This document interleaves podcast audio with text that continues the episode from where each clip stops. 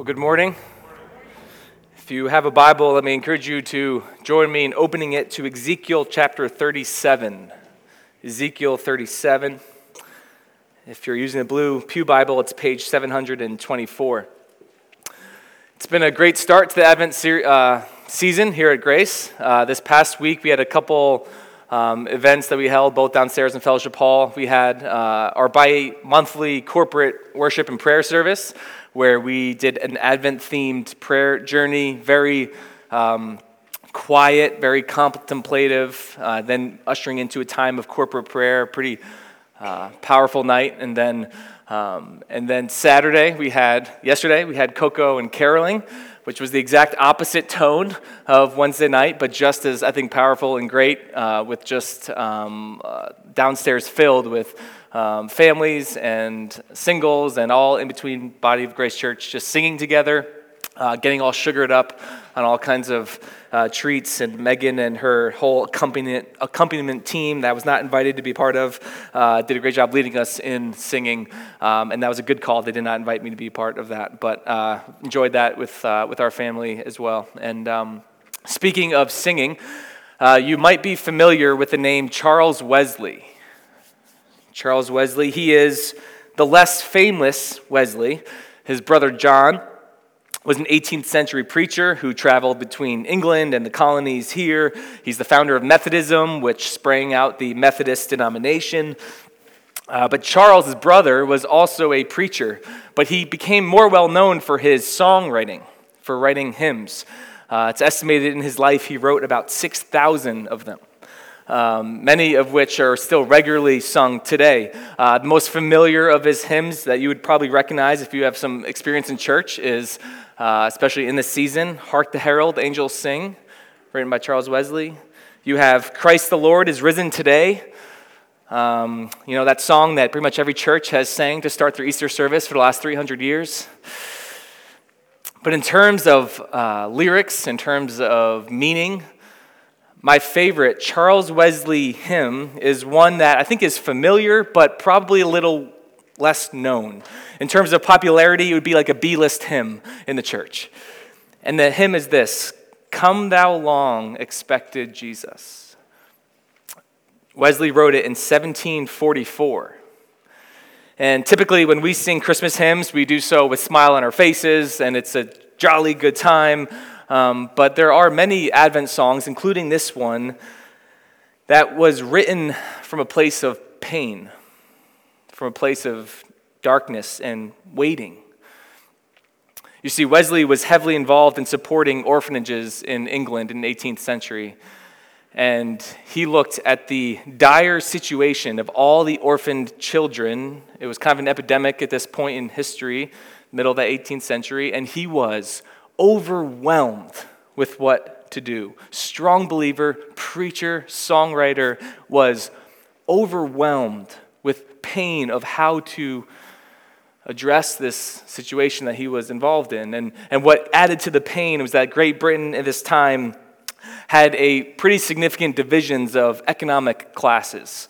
And it seemed that the most wealthy classes in Britain had the least care for the orphans. The ones who could do the most were doing the least.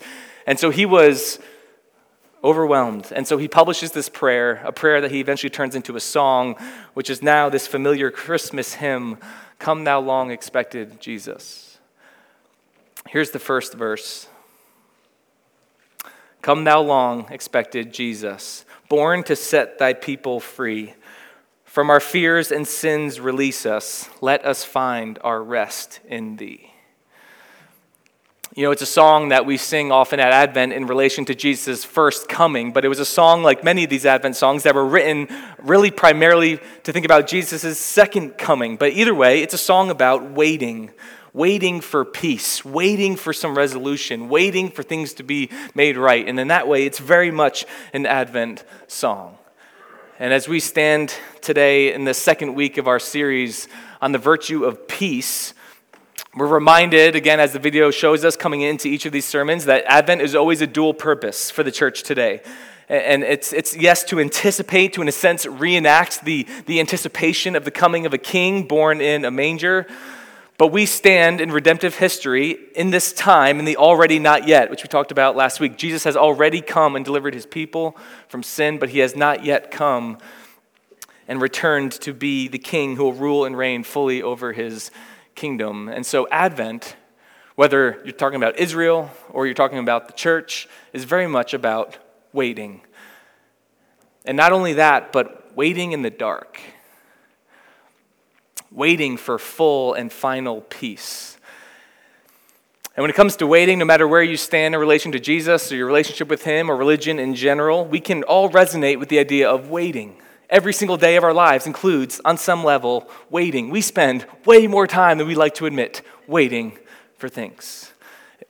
From the daily monotonous things to the kind of really big life questions but you wait in traffic on the way to work. And if you say, I'm not going to drive to work, I'm going to take the train, you're going to wait for the train to show up. And you're going to wait for your packages to be delivered from Cyber Monday. And you're going to wait for your kids to fall asleep. Dear Jesus, please let them fall asleep. And we wait a long time for that. Waiting is a part of everyday life.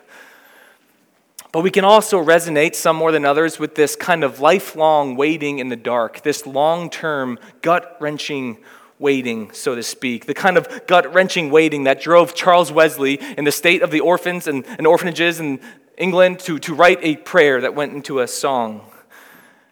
And so I wonder this morning, as I look around this room during this season, what are you waiting for? Church, what are you waiting for? See, there's a waiting that can be rooted in doubt. There's a waiting in the dark that has no real hope attached to it. But then there's a waiting in the dark that is rooted in faith. The kind of waiting that has your eyes set on the eastern sky, waiting for the dawning of light. This is the Advent kind of waiting. And this is the kind of waiting that is seen all throughout Scripture. And so this morning, we're going to dig into an Old Testament passage where you're going to wonder as we go, what the heck does this have to do with Advent? But I want us to see part of my aim in this series is to show you that Advent is not limited to a few characters in a few chapters in Matthew and Luke chapter 1. That Advent is very much an idea that is foundational throughout the entire Bible story. And so, um, hang with me this morning. A heads up for those taking notes. There's no kind of clear outline points. I'm sorry uh, that there's not this morning. You're going to have to, uh, good luck taking notes this morning. That's all I'm going to say. Um, uh, but we are going to start in Ezekiel, and then we're going to kind of trace this idea of wading through, and then at the end, connect it to Advent, connect it to our lives today. All right? So, Ezekiel 37, we're going to start with verses 1 through 3. The hand of the Lord was upon me, and he brought me out in the spirit of the Lord and set me down in the middle of the valley. It was full of bones. And he led me around them, around among them. And behold, there were very many on the surface of the valley, and behold, they were very dry. And he said to me, Son of man, can these bones live? And I answered, O Lord God, you know. Chances are, if you are familiar with the Bible, when you think of the book of Ezekiel, this is one of the passages that comes to mind. It is the valley of dry bones. But, but I want to very quickly, and see if I can pull this off, I want to very quickly catch us up as to where this passage lands in the big story of the Bible. So, last week, if you were here, we were early in Genesis 1, 2, and 3. We saw the need, why there's a need for peace in the first place. Everybody wants peace. We all know we don't have it. Why don't we have it? The Bible tells us right in the very beginning how sin, the act of choosing self glory over God's glory that Adam and Eve were guilty of, that we are all guilty of, led to a breaking of peace. It led to a breaking of harmony in creation, the breaking of shalom. And from that moment, the Bible sets on this course of telling the single story of how God is redeeming and restoring peace or shalom in all of creation. If you have anybody in your lives who are not believers and they want to know what's the Bible about, tell me about the Bible. Here it is in one sentence. It's the single story of how God is redeeming and restoring his creation back to where it first was. And Adam and Eve were banished from the garden, and there was the curse of the fall. But then we saw in that same scene, God gave a promise. In the midst of the curse, He gave a promise that, that He will restore creation through an offspring of the woman. And from there, the family line gets traced to a man named Abraham, who was made another promise by God that all the nations of the world were going to be blessed through his family line. And then we start seeing the generations pile up. That family becomes a nation the nation of Israel, which God leads out of slavery into the promised land through Moses and Joshua. And throughout the Old Testament, there is a recurring, recurring, recurring theme of God being faithful to his promise despite his people being unfaithful back to him. So, God's presence with them is through a, a tabernacle, which would become uh, the temple, um, because remember, sacrifices need to be made, because that's the only way a holy God can dwell amongst an unholy people through a sacrifice to atone for their sin. And then Israel goes through a period of judges, a dark time in its history. And then it goes through a series of kings where the nation of Israel splits into two because there's such disunity amongst the royal family line. And there's a northern kingdom that retains the name Israel, there's a southern kingdom retains the name Judah. And God sends all these prophets to these two nations to warn them that they do not repent of their sin, if they do not return back to Him, He's going to send them into exile, where they won't have rule over their nation, they won't have a land to call their own, and neither kingdom repents. So, first Israel, and then Judah goes into exile.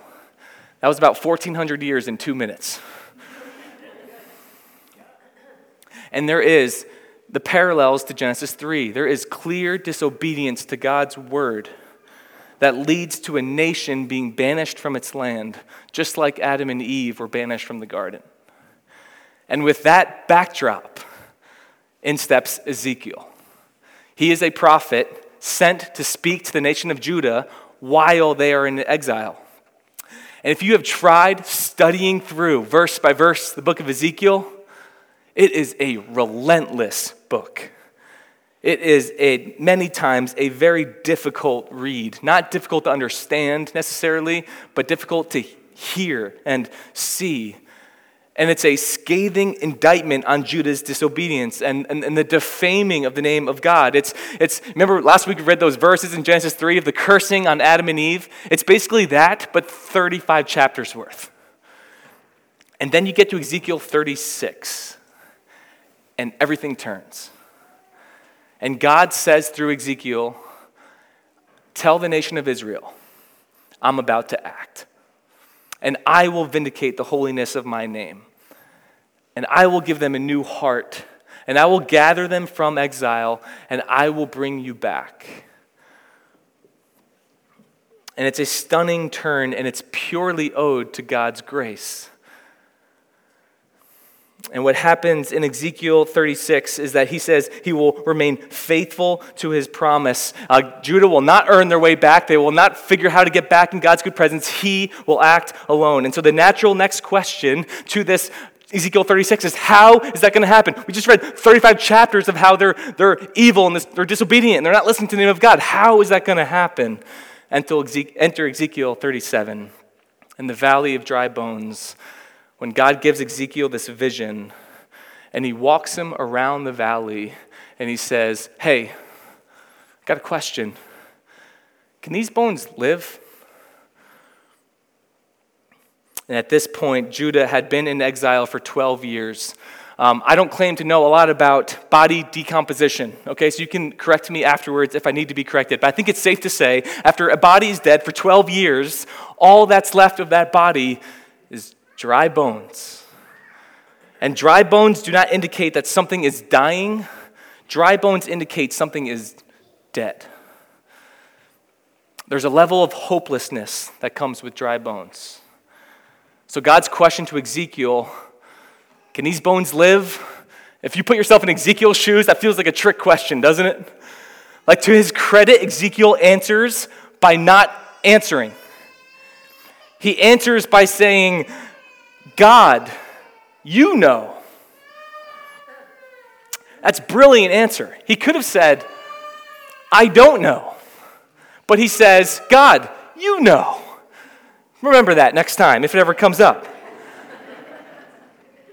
because I think if Ezekiel was forced to answer, he would say, That's impossible. Dead means dead. And when you're dead, you can't make yourself come alive.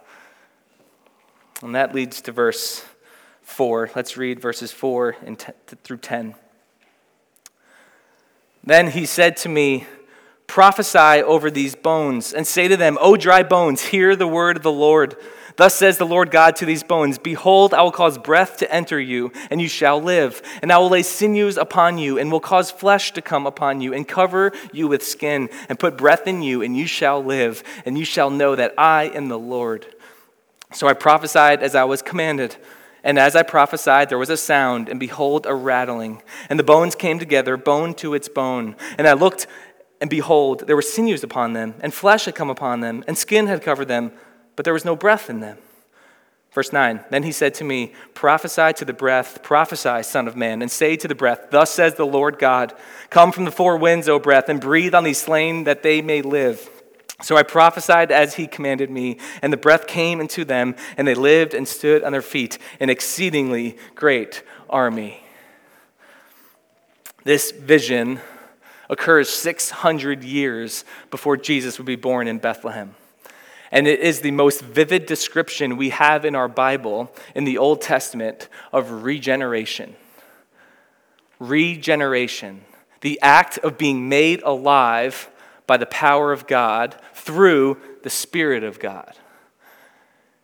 These dead bones responded to the word of the Lord, and the Spirit of the Lord breathed into them, and they lived. The word of God and the Spirit of God. And so, um, just an obvious question as attentive people to the text what role did those bones have in becoming made alive?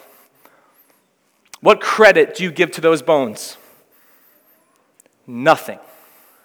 They merely received the word that was spoken and they were breathed into by the Spirit of God. They did not become alive. Hear me. They were made alive. And it makes all the difference. And, and, and how did God bring this about? Again, word and spirit. He calls upon Ezekiel to deliver the word, and then the proclaimed word is the means through which God's power and spirit flows to bring about life. And you look at the story and you say, God did this 100%. And God chose to use the ordinary obedience of Ezekiel to bring about life. So Ezekiel can't boast here. Ezekiel can't say, "Look what I did to this valley." He his just his obedience, his ordinary obedience was used. And the space between verse 6 and verse 7 was decision time for Ezekiel. God said, prophesy over these dead, dry bones. Speak the word of the Lord. And it's a, like a dramatic pause before verse 7. And then we just read, So I did it. I prophesied as I was commanded. That is Ezekiel being faithfully obedient, even in the midst of confusion. Why? Because he trusted the Lord and acted accordingly. And his obedience is the pathway through which God's power and spirit flowed. I want you to remember that. We're going to come back to that when we connect the dots. But first, we're going to read verses 11 through 14 of this passage. Then he said to me, Son of man, these bones are the whole house of Israel. Behold, they say, Our bones are dried up, and our hope is lost. We are indeed cut off. Therefore prophesy and say to them, Thus says the Lord God Behold, I will open your graves and raise you from your graves, O my people, and I will bring you into the land of Israel. And you shall know that I am the Lord. And when I open your graves and raise you from your graves, O my people, and I will put my spirit within you, and you shall live, and I will place you in your own land. Then you shall know that I am the Lord. I have spoken, and I will do it, declares the Lord. So now God graciously reveals to Ezekiel what the heck is he doing here? What's this whole vision about? And he says, Ezekiel, this is about Israel.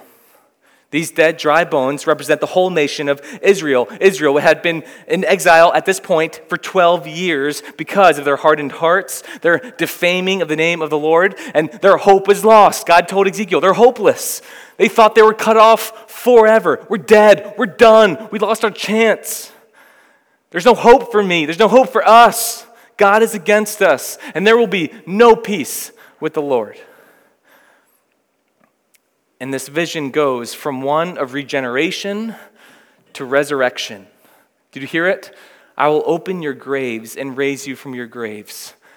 And again, in this somewhat hidden, obscure passage in the Old Testament, tucked away, we have not only one of the most vivid descriptions of regeneration, but now one of the only visions of resurrection in the Old Testament. And in prophecy, if you know your Bible, you know Old Testament prophetic literature, prophecy has what we would call a near view, far view fulfillment. That most prophetic statements have immediate fulfillment that is for the nation of Israel. And then a hint towards a more distant, more complete fulfillment that's coming. So, in the near view, Ezekiel is prophesying about Israel's return from exile. He says, You're going to go back to your land and that this nation will not remain in exile forever. This, the nation will not be extinguished. God will not blot out his people, not for their sake, but for the sake of his holy name, because of his promise. And that would be fulfilled after 70 years. Think about this. They're in year 12. After 70 years, they will go back. They got a ways to go. But now it's a different kind of waiting. Now it's a waiting that's rooted in faith. Now it's a waiting in the dark, looking for the light, which is great in and of itself, but there's hints of something even more than that in here. He says, I will put my spirit within you. There will be an indwelling of the Spirit, which will not be true yet when Israel returns from exile the Holy Spirit, the third person of the Trinity, was present at creation, was active in the Old Testament, but did not indwell believers until after Jesus came. So, near view, return from exile, far view, there's going to be an indwelling of the Spirit. We don't know how, Ezekiel doesn't know how, but this promise is out there. And, but notice, after he regenerates the bones, we have a vast army standing. He says, Wait for the resurrection. There's going to be a period of waiting between regeneration and resurrection. And it's a time where you're going to wait. But you're going to have to wait in faith, a kind of waiting that fuels to the brim with the promises of God. And the duration of waiting does not make God's promises any less true. It's a waiting that leads to active obedience as Ezekiel showed himself. All right. Now, hopefully, you're thinking, I thought this was an Advent series. What's this history lesson with Israel have to do with Advent? I'm just glad you asked. You guys ask great questions all the time. Great questions. If you have your Bible open still, go to Luke chapter 1. Luke chapter 1, it's page 855 of Blue Pew Bible. Now we're in familiar terrain with Advent. You guys know this story well. There's an angel named Gabriel. He appears to this teenage girl named Mary. Mary is engaged, but not yet married. And Gabriel has some news. But now listen to this passage in light of what we just read in Ezekiel 37. Luke chapter 1, verse 30 to 38. And the angel said to her, Do not be afraid, Mary, for you have found favor with God. And behold, you will conceive in your womb and bear a son, and you shall call his name Jesus. He will be great and will be called the Son of the Most High. And the Lord God will give to him the throne of his father David, and he will reign over the house of Jacob forever, and of his kingdom there will be no end. And Mary said to the angel, How will this be, since I am a virgin? And the angel answered her, The Holy Spirit will come upon you and the power of the Most High will overshadow you. Therefore, the child to be born will be called Holy, the Son of God. And behold, your relative Elizabeth, in her old age, has also conceived a son. And this is the sixth month with her who was called barren. For nothing will be impossible with God. And Mary said, Behold, I am the servant of the Lord. Let it be to me according to your word. And the angel departed from her. There's a lot of crossover there. I don't even have time to cover it all. I had to cut some out. But how about verse 37 to start there? For nothing will be impossible with God. God said to Ezekiel, Hey, uh, can these dead bones live? Is that impossible? For you, Ezekiel, yeah, but not for me. Mary says to the angel, How can this be? How can I be pregnant when I am a virgin? Isn't that impossible? For you, Mary, yeah. But nothing will be impossible for God. And then in this passage, you see the same combination of word and spirit, that the spirit comes upon Mary and she responds. And her response is, I am a servant of the Lord. I am confused. I'm in the dark here, but let it be according to your word. There is the faithful obedience we saw in Ezekiel, the faithful obedience we see in Mary, a willingness to submit to God's word, even though we don't know completely how this is going to play out. But she obeys, not because she knows everything in the future, but she obeys because she trusts the Lord. You know, I find it interesting around Christmas time, we always picture Mary as this innocent, kind of weak, passive girl. And that's often how she's depicted in Christmas stories and children's books. Have you ever wondered the strength it took to be obedient to God's word here? If Mary would be accused of adultery because she's pregnant and not married, she would be stoned. If she wasn't accused of adultery, but just merely abandoned and divorced, because you had to get divorced from an engagement just like a marriage in the first century, which, by the way, Joseph was planning to do. I don't want her to get stoned, but this isn't going to work out. I'll divorce her quietly. If that happened, she would have no rights. She would likely find no one else who would marry her, rendering her an unwed single mother in first century Palestine virtually helpless. And so the path for Mary was so unknown in this moment. And in the unknown, by faith, she says, Lord, it's the most powerful verse, I think, in the Christmas story. Lord, let it be according to your word. And her obedience is the pathway through which God's power and spirit flowed. Mary would see it through, and she would give birth to Jesus, the Son of God. And this Jesus would be the ultimate fulfillment of Ezekiel 37, or, or the means through which God brings dead bones to life.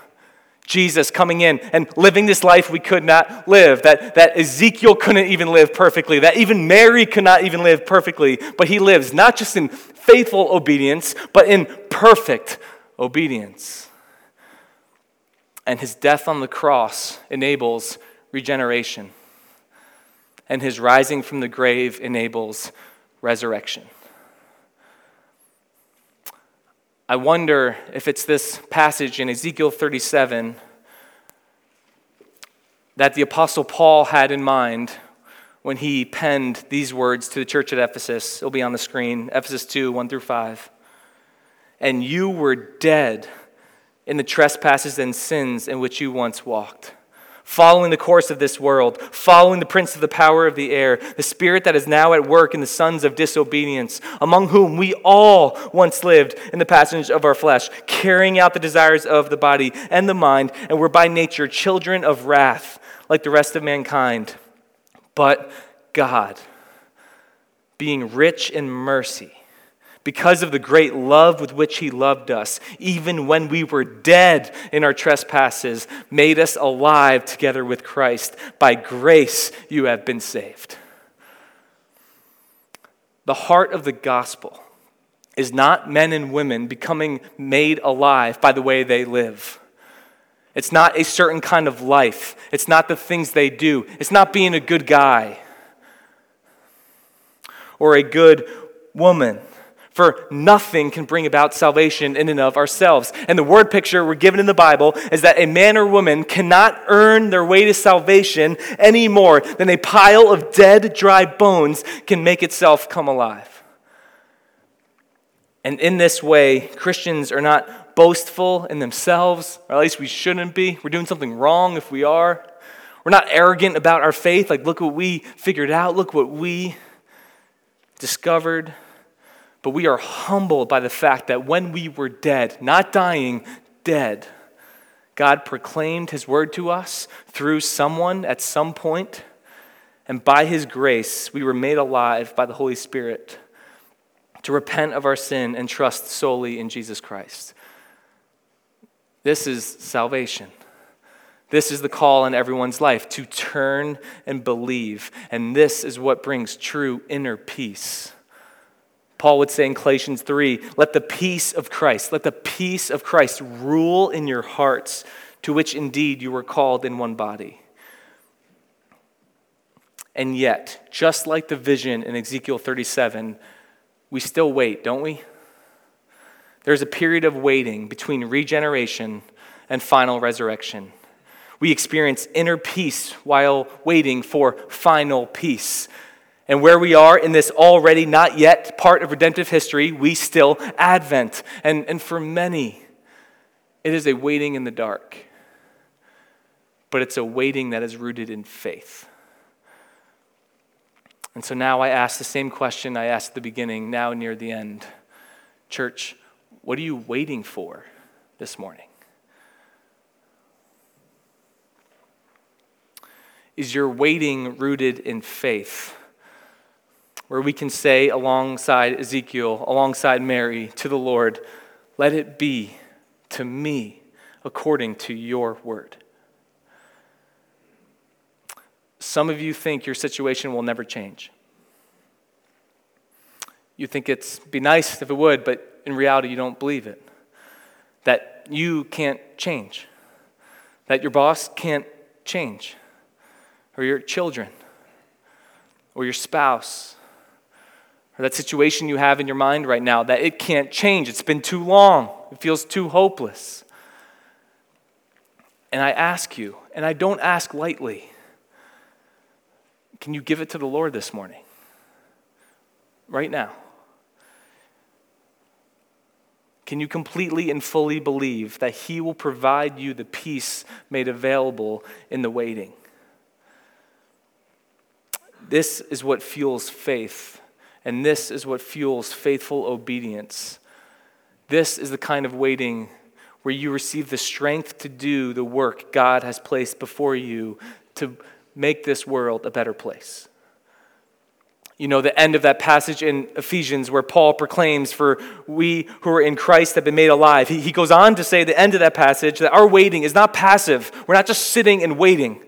He goes, Our waiting is active. And he writes this in verse 10 For we are his workmanship, created in Christ Jesus for good works, which God prepared beforehand that we should walk in them. And the encouragement to us as a church is to keep walking as you wait.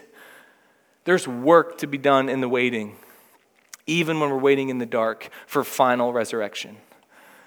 And we're all going to wait in this life and certain circumstances, as I just look across the room, I know are far more agonizing than others. But if we li- all live long enough, we're going to have some gut wrenching times of waiting in our life. And the question will always be will our waiting be rooted in faith or in doubt? How can you tell the difference? Well, a waiting in doubt is going to shut you down, it's going to make you bitter, it's going to make you angry but a waiting in faith is going to start stirring things up. It's going to start putting your longing in your eyes fixed on the sure return of Jesus. And that hope equips you and will equip you to rest in his salvation and then keep walking as you wait. And keep caring and keep loving and keep your eyes on other people and keep making a difference, doing your part to impact this world. Charles Wesley wrote the song, Come Thou Long Expected Jesus, longing for his return.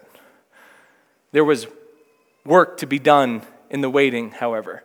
And for him, it was caring for orphans that were all around him and starting and strengthening orphanages to take care of them. And his fuel for that work was rooted in the guaranteed return of the king, of which he rested in and then got to work. This is how the song ends Born thy people to deliver, born a child and yet a king, born to reign in us forever, now thy gracious kingdom bring. By thy, thine own eternal spirit, rule in all our hearts alone. By thine all sufficient merit, raise us to thy glorious throne. Waiting for peace, regeneration, and resurrection. We have been made alive in Christ, and we will be raised with Christ.